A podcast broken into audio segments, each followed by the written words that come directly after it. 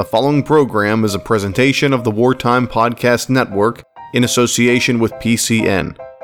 I hope you enjoy the program and remember, history is best when it's shared. After a great victory over Union forces in June 1863, Robert E. Lee marches his army to Pennsylvania. The advancing Confederates clash with General Meade's Union Army at Gettysburg, beginning the most famous battle of the Civil War. Explore our nation's past and the Gettysburg battlefield with the Gettysburg Collection. Become a member to stream the library online. Learn more at gettysburgcollection.com.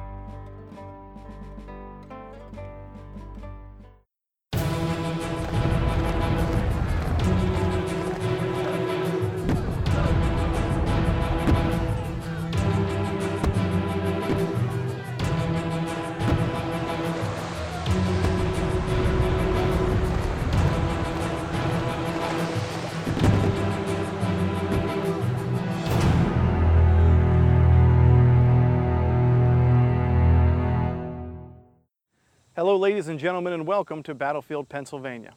Today we're on location in Warminster, Bucks County. In 1777, the British Army occupied Philadelphia. For the next several weeks, they tangled with Washington's Continental Army all throughout the region. One of those places was here at Crooked Billet.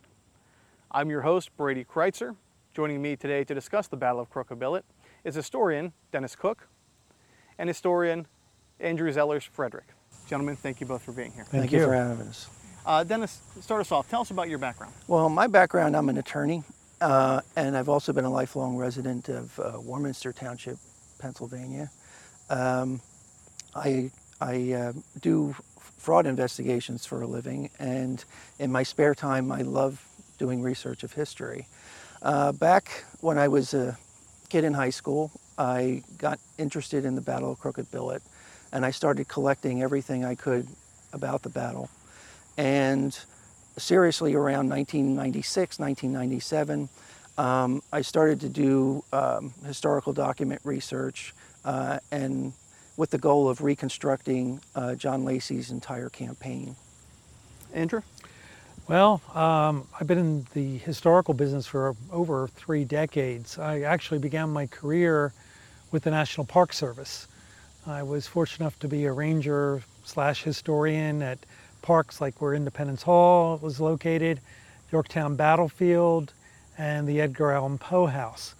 Um, I've run other historic sites as executive director, Historic Rittenhouse Town, which is a National Historic Landmark, the site of the first paper mill in America. That's down in Philadelphia's Fairmount Park. I've run the Masonic Library Museum of Pennsylvania. Uh, I was also at Colonial Williamsburg for a number of years uh, working with their Jamestown project. I was the director of fundraising. I'm lifelong historian like Dennis. I began when I was probably about eight years old and my parents took us out to Washington's Crossing or to Valley Forge or places like that. My sister hated it, but I liked it and it stuck. So when I went through um, to get my degrees, uh, I got them in history. And I remember my, my parents saying, well, what are you going to do with this? I said, well, I don't want to teach. Uh, I'm going to go into the museum field. So that's what I've been doing. Uh, currently, right now, I'm president of the Lehigh Valley uh, American Revolution Roundtable up in Easton, Pennsylvania, where I live now. But I lived in Warminster for 23 years. And this um, burial ground behind us, when I moved here, it was overgrown, decrepit, all the stones had been damaged, carted away, and so that became a project for me to gradually get it preserved and restored. And it's in much better shape today than, than it was, uh, you know, almost 30 years ago. Uh, let's talk about the American Revolution leading up to this battle. Sort of big picture. What's been going on in the war? Well, the British, as you mentioned, have occupied Philadelphia. Uh, their goal was what normal European armies did. You take your opponent's capital and its government, and the war is over. I think that's one thing the British didn't grasp so totally was that, you know, the Continental Congress was a very loose organization governed by the Articles of Confederation. Each state was like its own country. So when the British uh, approached Philadelphia after uh, we lost the Battle of Brandywine, um, the Congress just moved to Lancaster and then to York. So the British sat with Philadelphia and did not alter the course of the war. And so once the British got into Philadelphia, uh, Washington had a decision to make. And basically, they didn't have enough men to um, fight them out. So they decided to conduct uh, a virtual siege. And so they stationed uh, themselves west of Philadelphia at Valley Forge. At least the Continental Army went there. And then he assigned the Pennsylvania militia north of the city to guard all the roads um, out, coming in and out of the city um, in the north. And then on the, on the east side was the New Jersey militia. And then later on in the south, they put uh, General Smallwood and his Continental Brigades down there. Washington's always had to make uh, some quick decisions in the war. Can you compare the two armies for us, Washington's Continental Army and Howe's British Army? Because they were not uh, very similar at all, were they? No, I mean, the British Army was entirely professional, uh, manned with professional soldiers. I believe the average training was, uh, was almost eight to nine years. Washington's army, on the other hand, uh, they have been in existence, at least the Continental Army, since 1775. So it's really uh, uh, uh, citizen soldiers that are fighting at this time. So he has a job of training a professional army while also um, um, uh, conducting a war. And this goes on at Valley Forge. Everyone probably has heard the name von Steuben uh, the drill master.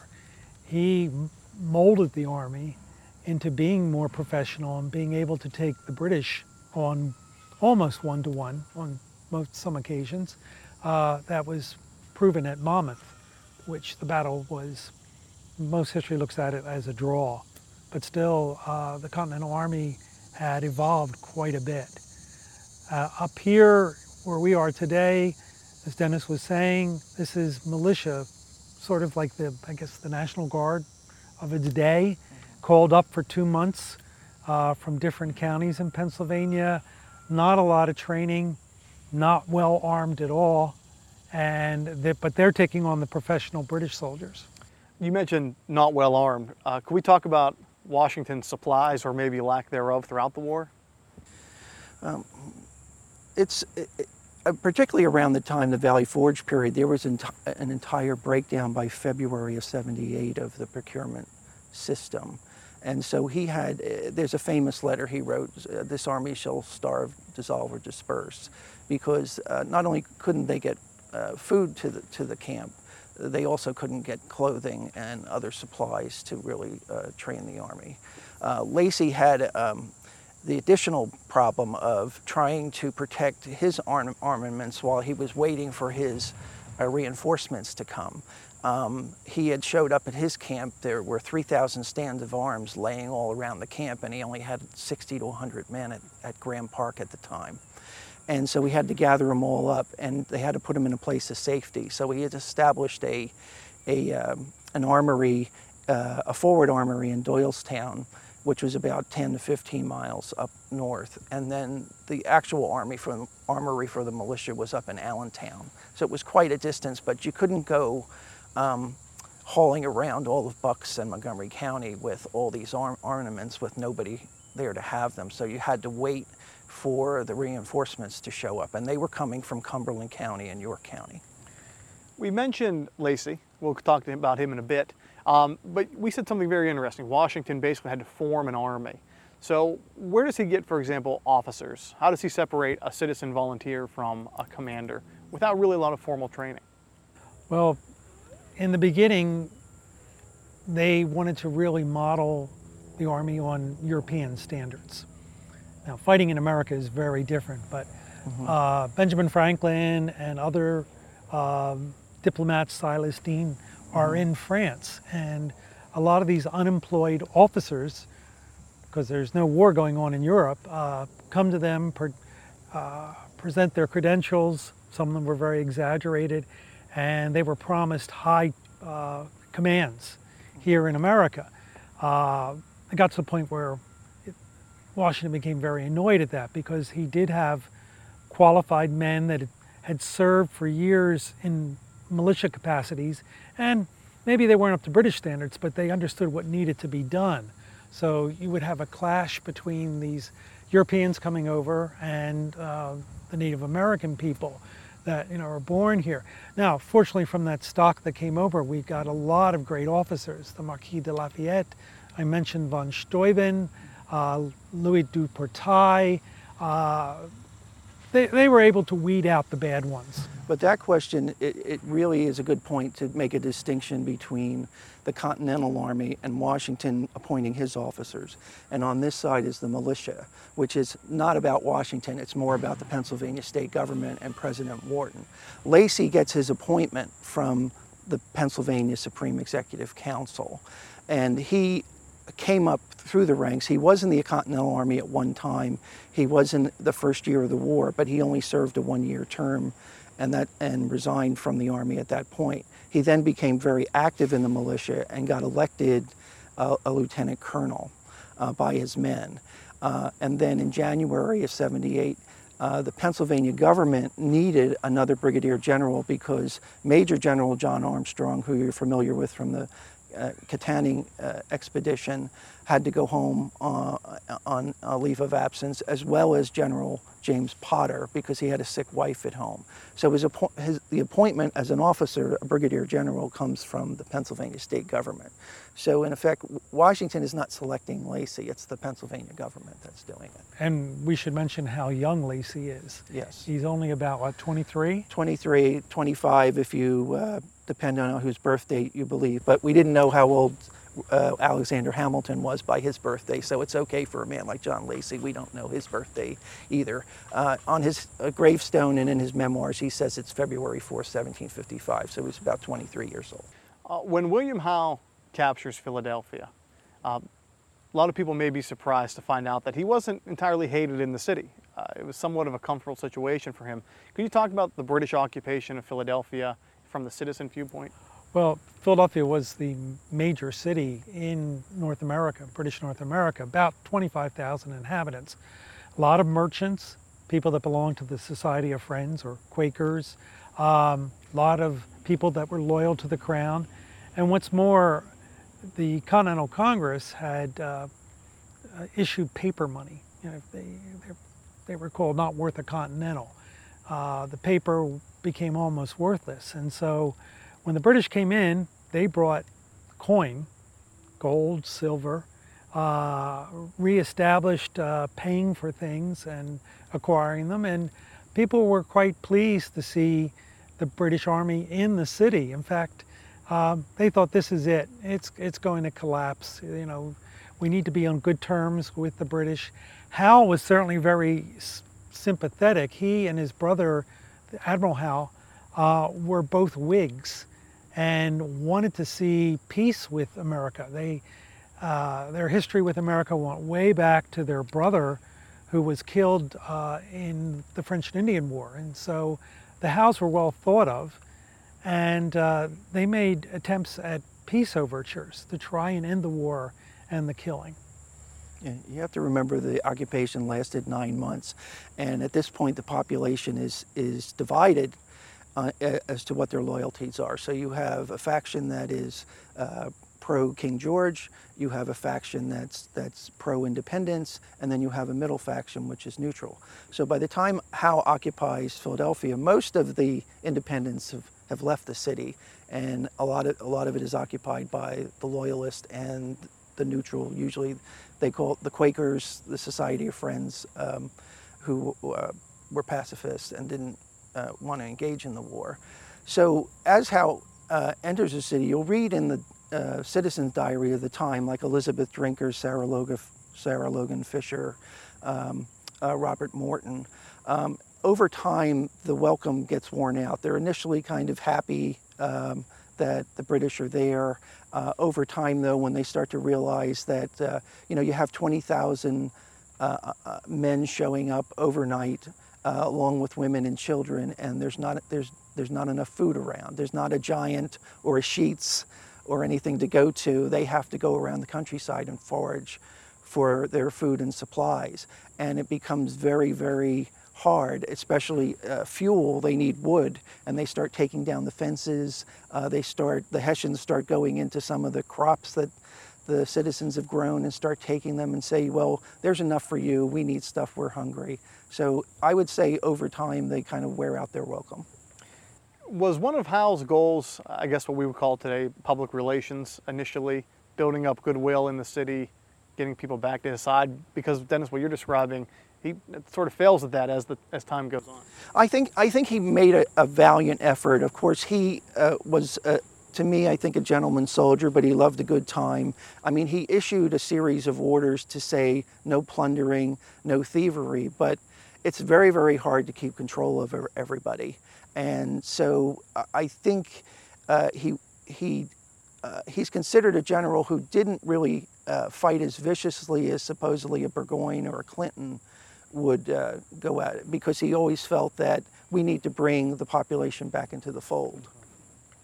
One of the things that uh, historians will see in the writings leading up to the battle is that farmers from the countryside are going into Philadelphia to sell their wares to the British.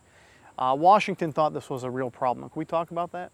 Well, sure. Well, you know, Washington looked at this as that's depriving his men of supplies the food and, and whatever forage is going to the garrison. And we all know the Dennis mentioned the supply situation out of Valley Forge. It was desperate by February of 1778. So these farmers are going in, they are anticipating being paid in, again, we mentioned British coin, hard coin. And that's where, you know, Lacey comes in. His orders are to stop this by any means, to prevent them getting in. And, you know, he uh, is known to have ordered farmers whipped or their supplies taken from them and, you know, confiscated. And so I guess it becomes a sort of a, a, game to get past him. He doesn't have the manpower to cover every road and every uh, mile between the Schuylkill River and the Delaware. So I guess a, a, system started to, to get in. Also at this time too, the, the British are sending out large-scale forage expeditions. And uh, they, you know, are bringing in cattle, they're bringing in uh, cloth, bringing in foodstuffs, and also they're proactive as well. Yeah, and they, most people neglect to read the plans that General Armstrong and Washington made for the Valley Forge winter, which Lacey inherited. And there was a promise of a thousand men. At the time, Washington actually wanted um, the force that was in the field at the time, which was about 2,500 men under Armstrong and Potter. Uh, the Pennsylvania government kind of didn't couldn't really afford that, so uh, along the way the number was reduced to a thousand. Uh, because the men only served every two months, you had to wait for reinforcements all the time, and most of them didn't show up. And so there was times where Lacey's force dwindled to down to 60 to 53 men. And it was very, very difficult to try to guard almost what Armstrong called was nine capital roads. Uh, Lacey reduced it down to five. And they, they were basically trying to keep the supplies out of the city, which even Washington acknowledged, even with the Continental Army on the west side, it was impossible to be able to affect that. So it was do what you can. And the standing orders for all the generals were if you couldn't take the supplies away with you, burn them and, and destroy them because it's better that the British don't get them, even though their supply situation was desperate. This is the, if I'm a farmer in this case, this is a, a situation that sounds like uh, loyalties may be fluid. One side is trying to burn your crops, one side's trying to steal your crops. Uh, talk about the loyalties of people, and, and, really was loyalty even an issue at that point if you're a farmer trying to sell your wares? Yeah, Bucks County at the time, I, I believe they was notoriously loyalist. Yeah. Uh, right. And it's it's they historians usually demonstrated by the a number of militia that came out. Bucks County was called out to go to Lacey's camp, and uh, maybe in uh, well not maybe but in April only 21 men showed up. Uh, and there were 60,000 men on the rolls of the Pennsylvania militia throughout the state. And so when you consider by, by April, shortly before the Battle of Crooked Billet, he's only got 300 men re reporting for duty. And so it, it, the area he's patrolling, he even says in his own memoirs, you would mistake it for the land of my enemies. Um, and so it doesn't really um, bring anyone over to anyone's side when an American forage party shows up and at the point of the bayonet um, is demanding food off your table because they're, they are not being supplied themselves. There's no way to feed them. Um, Colonel Joseph Hart, who was a leader of the militia, actually wrote to Lacey very early on in, at the beginning of his command and said he witnessed himself uh, some of Colonel po- um, uh, General Potter's men coming in uh, and stealing food off his table and asked and demanded that uh, they be pr- protected or else they'll, they'll seek protection elsewhere. We've mentioned uh, the British in Philadelphia occupying the city. Uh, for some background, the British occupied New York City, even after the war, essentially. Uh, was there ever a sense, maybe talking about Washington's strategy, uh, of how he was going to get the British out of that city? Because theoretically, I mean, could they have held Philadelphia like they held New York you know, indefinitely? Well, what changed their minds about Philadelphia was um, the announcement of the French alliance. And with it, French manpower, ships, supplies, and all. And the British realized they couldn't hold the two capital cities. Um, Delaware could be easily blockaded and they'd be stuck there. So when this event takes place, it's like the last hurrah for the British in the area.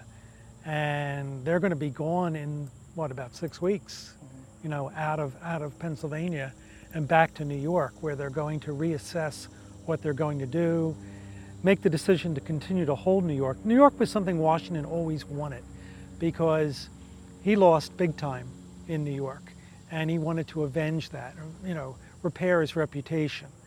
But the decisions made, well, we think there's more loyalists, people to support us because the British were conducting a war much like Vietnam, where the American Army held the coast, but the interior was all by the Viet Cong and North Vietnamese. Well, it was kind of the same thing going on here. But in the South, they were said, no, no, the British Army's there, they'll flock by the thousands, the loyalists, and begin their own regiments and support, which did work for a while. Yeah, and Washington early in the winter did contemplate a, an attack on Philadelphia, and he was counseled uh, by uh, his generals not to do it because it was stro- too strong a position. Howe had set up a chain of redoubts north of the city that extended from the Delaware to the Schuylkill, and then also they, they had um, fortifications along uh, uh the western side of the, the city as well, um, and, a, and a bridge that rolled up.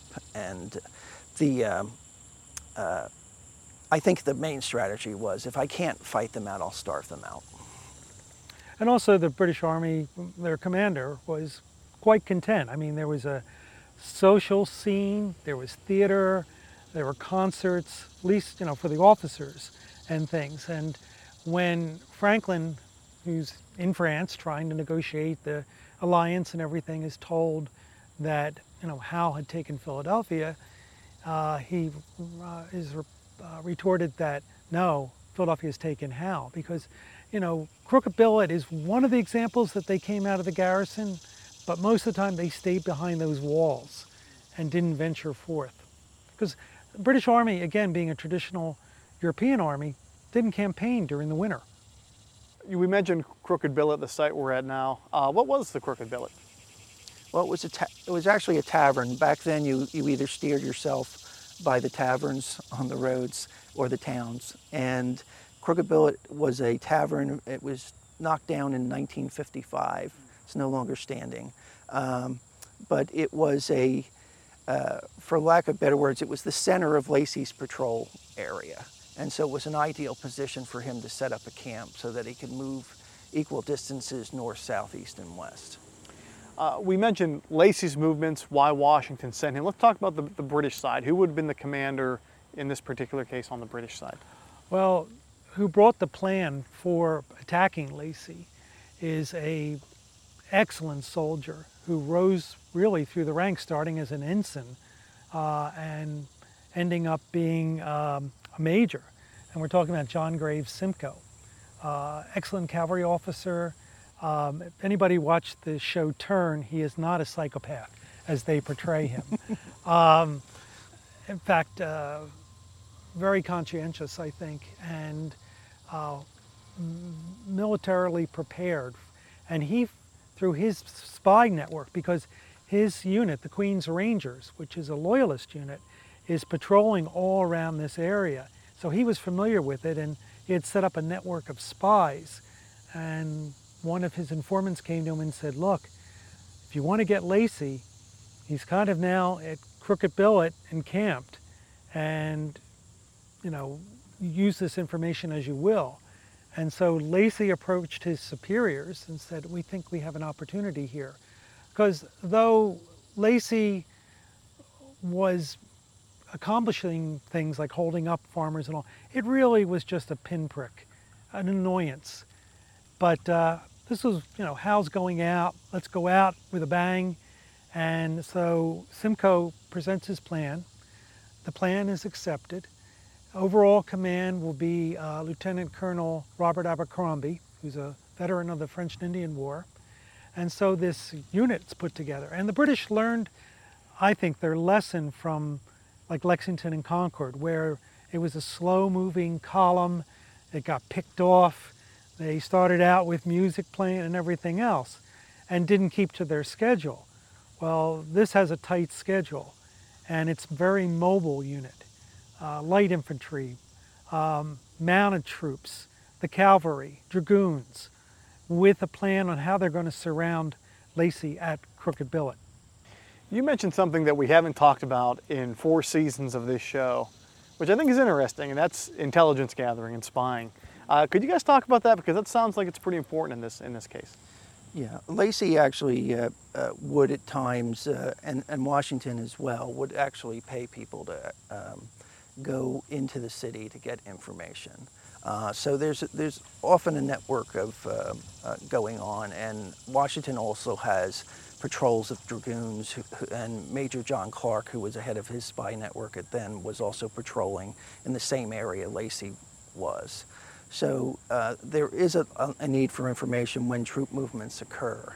And in this case, Major John Simcoe had gotten through one of the farmers who had come from the district, uh, the northern district, had come down and said, um, gave him information about this changeover of men up at the billet. There, he, Lacey had dwindled down to 50 to 53 men, and he was waiting reinforcements close to about 300, and they were looking as, as an easy score to kind of bag um, about three to 500 militiamen without little harm to themselves. So it became very, very important as to when to strike. Was it dangerous uh, to be a spy, as we say? Of course. Oh, yes. Remember Nathan Hale? Yeah. Uh, captured. And on the other hand, John Andre, with, connected with Benedict Arnold. I mean, it was a hanging offense. So yes, uh, it was dangerous. Yeah, in March of uh, around March the 15th, uh, Washington had ordered 150 of Lacey's men to report to Bartholomew uh, Bartholomew's Tavern up in Montgomery County to uh, witness the hanging of a, of, of a man named Worrell. Um, so it was a dangerous time. Um, could we talk about uh, the, the uh, movement of troops out of Philadelphia to Lacey's position? Well, you know, uh, Simcoe puts together this plan, which is approved by his superiors. They have about, give or take, 850 men, which is a sizable number of troops to bring out of the city. Uh, they have the, the, Queen's Rangers, Simcoe's his command. Uh, they have uh, elements of the 17th Dragoons. They have um, Abercrombie's regiment uh, making up sort of the ground forces that were a little bit slower, but they pushed them.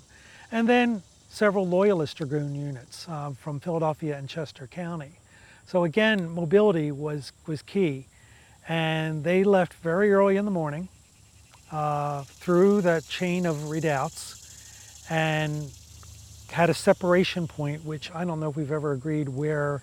Yeah, exactly they, they have a disagreement as to whether they traveled together or separ- and separated at one point or completely came up different routes. Um, uh, if you read Simcoe's journal, uh, Lieutenant Colonel Robert Abercrombie came up separately from the Rising Sun up to the York Road, um, and, which basically was the main route between Philadelphia and New York City. And Crooked Billet was in, in the middle of that, um, along the way, let's put it that way. And then um, uh, Simcoe took a more eastern route up, up one of the other major thoroughfares up. Uh, it was called the um, Oxford Road and uh, Second Street Pike at the time. And it was really coming in from the east, and Robert uh, Abercrombie would come in from the west. And of course, the overall goal is to bag Lacey's unit, to completely yeah. surround it in a pincer movement. Mm. And it's surprising that this number of troops can get out of the city almost to their target and not be discovered or have Lacey warned. It wasn't until the very last stages that some kind of warning goes out. I mean, they had to go through population areas, there people's farms and all, and they were spied, but you mentioned before about uh, where people's loyalties were. Well, some of them just didn't want to get involved. You know, better to stay out of it. Lacey did send out patrols, and one patrol did did see the British troops, but their um, orders were to fire a volley. Never did it. And so they end up sending a runner, which I believe got there almost at the time of the, the yeah, battle. there was starts. one runner that never showed up. And then Lieutenant Nielsen, who was in command of that scouting party, um, sent a second runner who, who made it back to camp. By, by the time they made it back to camp, the, the British Dragoons were already along York Road and hiding behind the fences and the trees. So uh, it was a little too late. They are getting ready to snap the trap, and um, they get off schedule. And uh, they try several ways to kind of intimidate Lacey's command. Uh, British Dragoons go riding through Crooked Billet. Uh, they are able to um, arouse, well, they arouse the camp. You know, Lacey does react and uh, tries to rally his men. Lacey also has a baggage train, you know, wagons and things, and he's trying to get away with that because it's valuable supplies.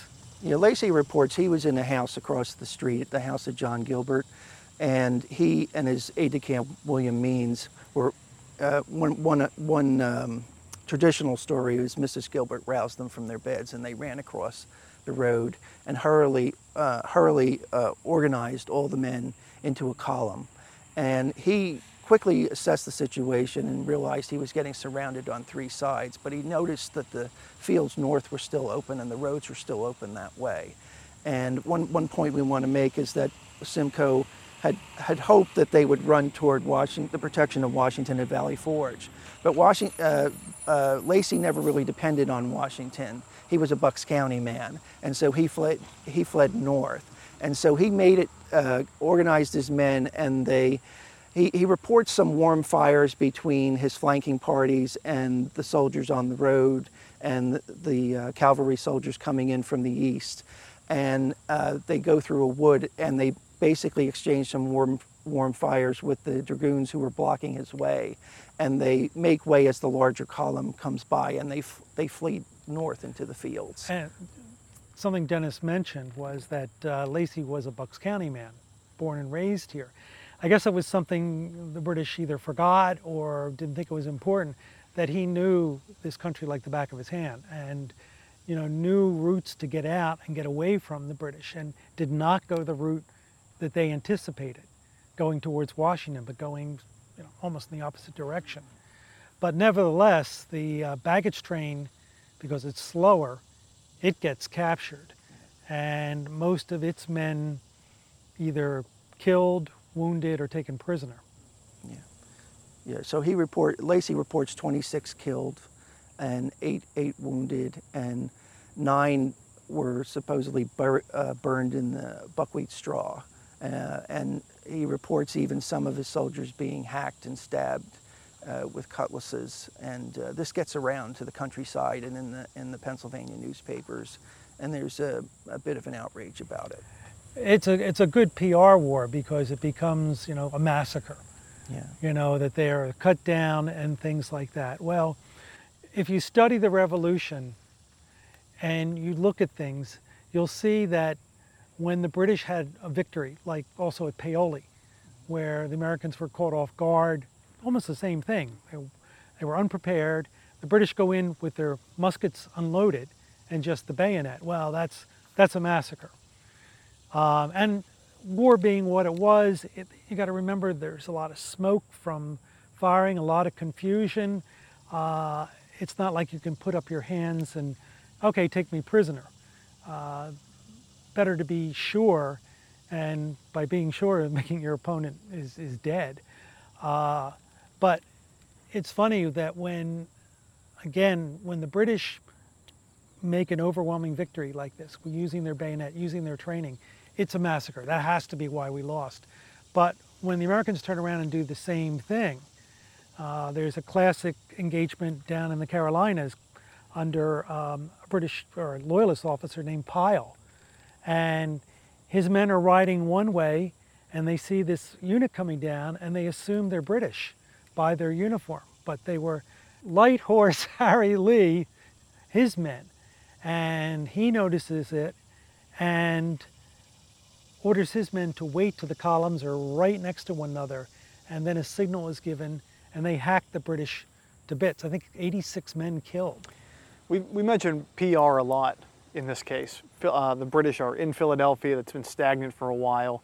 Uh, in a lot of ways, the revolution is a, is a, is a war of ideas as much as anything. Uh, that term massacre is so important. You mentioned Paoli, but even early in the war, the Boston Massacre, one of the great weapons the Patriot side has. Because before that, and this is part of my research, you know, massacres almost exclusively uh, things that Indians do to white settlements. And there's such an emotional response to that mm-hmm. massacre, you know, that term. And we see it used so much in the revolution. Um, now, we talked about the people fighting here. Um, a lot of them were uh, Americans fighting Americans. It this is this is America's first civil war, uh, well ahead of what goes on in the 1860s. You had families split down the middle. You had brother against brother, relatives. It also served on some occasions as a way to get even with people. Uh, let's say your neighbors had uh, been unkind to you or a deal gone bad with land or something, and they were uh, patriots.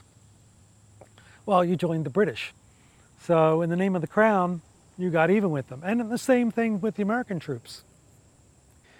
Why do you think we, uh, as a society, not obviously historians, but as a society, why do you think we stray away from or ignore that partisan nature of it? Why do we like to make it us versus them? Well, I think that this is the American Revolution, the birth of, a, of our country. Uh, we don't want to bring up so much that there were Americans that were totally against it. Um, John Adams gives a figure, a very general one, and Dennis alluded to it, that maybe one third or a little bit more were patriots, one third remained loyal to the crown, and a lot of them left after the revolution and went to Canada or other British colonies. And you've got one third that's kind of sitting on the fence saying, well, we'll just watch and see who wins, and then yeah. we'll play up to them. I think that question has a whole nother show in it because, uh, you know, academics uh, right now are studying the whole um, uh, Pennsylvania itself was in a revolution itself. Uh, there was arguments over the new constitution, and Lacey represented um, a new breed, right? He wasn't. Uh, he was a farmer and he was a mill owner. He wasn't an aristocrat. He wasn't a big landowner. And now the state of Pennsylvania sees that more and more of the middling sort and the lower sort want to be involved in decision making in the government.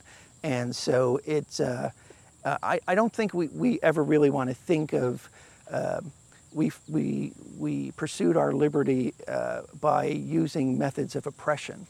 In other words, uh, forcing men into the, to the uh, uh, militia and forcing farmers to give food to us. and also, we don't want to hear about an American soldier actually um, um, putting a rope around the neck of a market man and, or whipping them or dragging them with a horse. You know, it's always the, the British that had the bad behavior.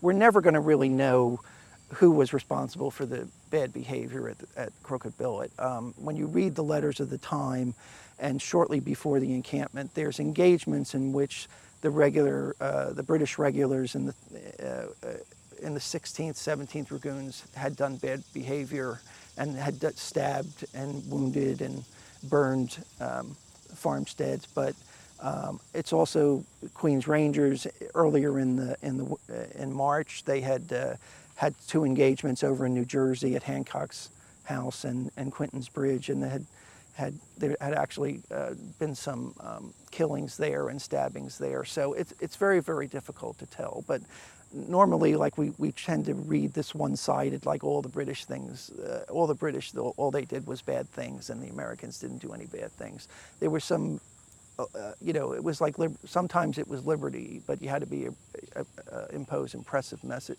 oppressive measures on people in order to get them to um, uh, comply. Uh, we, we mentioned Crooked Billet as a last hurrah, in a way, for the British in Philadelphia.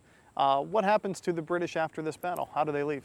Well, we said in you know the next month and a half, they pack up lock, stock, and barrel. Some of the command goes by sea. They're going back to New York, and probably the majority is going across New Jersey to New York. And you mentioned before about intelligence. Washington gets this all at his camp. He's going to try out this army that has been trained by von Steuben and uh, take the British on. Uh, fortunately, the, you know, when the battle occurs, it's the height of summer, much hotter than it is today, and there were more casualties from sunstroke and heat and things like that than there were from actual fighting. But it just showed that the Army now could stand up. Um, there was one incident, though, where Washington's second in command, who's a Lee, General, General Lee, who's not related to the Lees of Virginia, uh, sort of panics and instead of attacking, begins to withdraw. And they said it's one of the few times in the war you saw Washington lose his temper and swear up a storm and relieve Lee of his command and re-energize the attack. But uh, the British make it back to New York in relative safety and plan their next strategy, which is going to the south. Um, a lot of people, after Crooked Billet, Lacey basically, um, actually, at, as of the day of the battle, actually comes back to the billet and resumes what he was doing the whole time. A lot of people don't understand that his force was never meant to engage a large force like 850 men. Uh, they were only supposed to be able to deal with small foraging parties. His job was to patrol the roads. So he went back to what he normally did. Potter came back from his leave of absence and only stayed a few days and went back home because, again, the force had dwindled down to about 30 men. Uh, Lacey, even though he had been relieved of duty, came back and helped Colonel Frederick Watts with the patrol. Um, he um, was um, part of a scouting party that went over to harass uh, the British as they left Philadelphia around June the 23rd. So we mentioned Lacey, uh, strong Pennsylvania ties. The war goes on. What does he do for the remainder of the time? Well, the remainder of the time, the day of the battle, he actually comes back and re resumes what he was doing all along through the whole winter time. And he was on a temporary assignment. He was awaiting General Potter to return. General Potter returns May the 13th, Washington relieves him of duty. And a lot of historians have taken this to mean like, oh, he was relieved of duty because he, he messed up at Crooked Billet. And that, that's not the case at all. There was never an expectation he was e ever able to stop all the, um, the farm uh, produce going into the, into the city. Um, it turns out that trouble was still at home uh, for Potter, and so he turns around after a few days and goes home and Lacey comes back to the field and he um, resumes the patrols until the British leave the city. At this time, his force dwindles down to about 30 men. He's only there as a volunteer and as a consultant to Colonel Frederick Watts and, from Cumberland County. And um, there's, a, there's a story where uh, a Major Cammon with 10 men in their patrol captured 25 prisoners. And so they, they don't, history doesn't really record uh, or tell about that, that they, they were an effective thorn in the side. Maybe not as wide in scope as people would had, would wish they were. But uh, the militia just didn't work that way. And so what he does is he, um, he remains a brigadier general. He's, um, he actually becomes um, uh, a uh, member of the Supreme Executive Council. Uh, he's elected in 1781. Um, he, uh, he also relocates to New Jersey um, and marries an uh, Antis Reynolds. And he uh, starts an iron mill there. He actually becomes a member of the Assembly of New Jersey. And ultimately, they name a township after him, Lacey Township, New Jersey, in Ocean County. And so that's sort of his legacy there. If we wanted to come visit some of the sites associated with the battle or even follow the path that both sides took, where are some of the places we could go? Well, there are a number of properties, buildings that are almost all in private hands that were here at the time of the battle. Uh, just up the road at uh, Street in Newtown uh, is Craven Hall. Not all of Craven Hall was here during the battle, but part of it was, and um, allegedly it was used for the wounded. Um, there are a number of buildings in Hatboro that date to the time of the battle, so the British would have passed them and, and things. Uh, this cemetery that's you know right behind us uh, was the Craven Van Zandt burial ground. And though there are no, as far as we, we understand, anyone killed during the battle, uh, we know that a number of, if not all of these people that are interred here uh, fought in the militia and eventually were buried here. Uh, it's interesting that when I moved up here in 1989 and got involved in history and everything going on in the township, they told me about this burial ground. And I remember going out one night with my dog and trying to find it. Could not locate it. And went out a number of times. Finally, I looked and there was just this great overgrowth here. So we ventured in very carefully and saw the broken off grave markers. Uh, apparently over a period of time, the cemetery had been desecrated. People hauled off the uh, grave markers for Halloween decorations and what have you. And so I've sort of made this a mission to get this restored, get it cleaned up. We got the VA uh, to give us new uh, headstones, same kind you'll find in Arlington. Uh, trouble is we didn't know exactly where they were, but uh, we did. We got one because we had a postcard that showed the image of the cemetery about it, 1900, and um, had a cemetery, uh, ceremony to uh, rededicate it and such.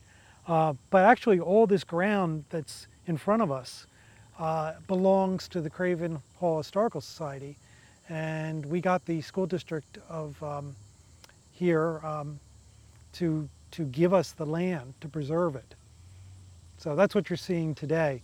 And there are other burial grounds around the area up in Hartsville that have veterans in them and, and the churches and things like that. Yeah, we should mention too that in 1861 there was a monument dedicated in Hatboro uh, by the historian William Watts Harts Davis and uh, William Buck, I should mention him. Um, that was moved to the grounds of the Crooked Billet Elementary School, which is currently undergoing renovation, and they also have taken the monument and they're reconditioning it now. Uh, uh, in Warminster, along um, the road, is a, a, monument that was placed in 1928 that commemorates the the uh, the soldiers that were buried in the buckwheat, uh, burned in the buckwheat straw.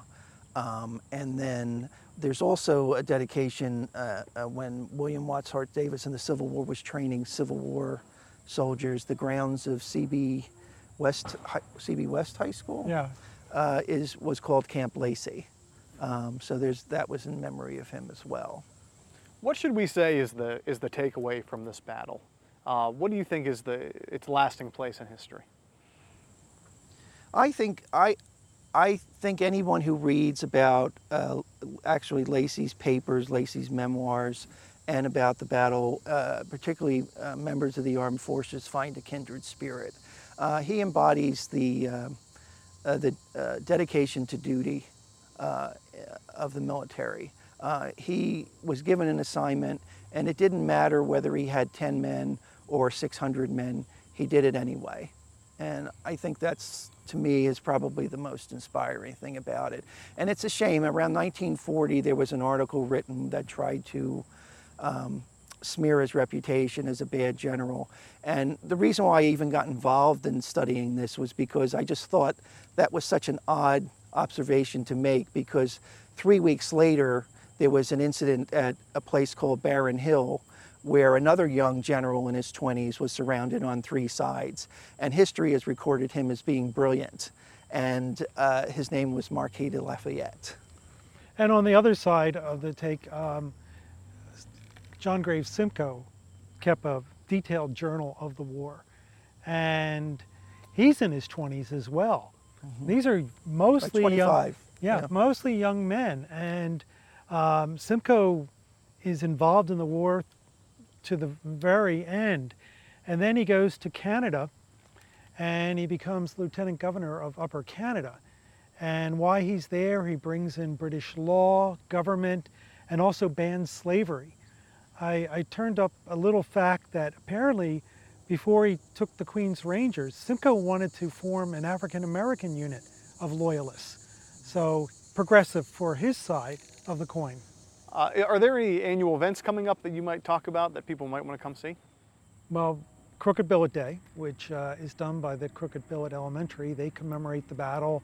They usually have some current servicemen there, uh, dignitaries, and put a wreath on the monument that's now being uh, restored.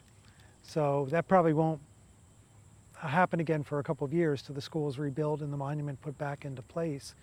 Um, every so often, if it's a big anniversary, we've sort of reenacted Crooked Billet uh, a number of times, done the battle itself, but that's not a firm and uh, item. Okay.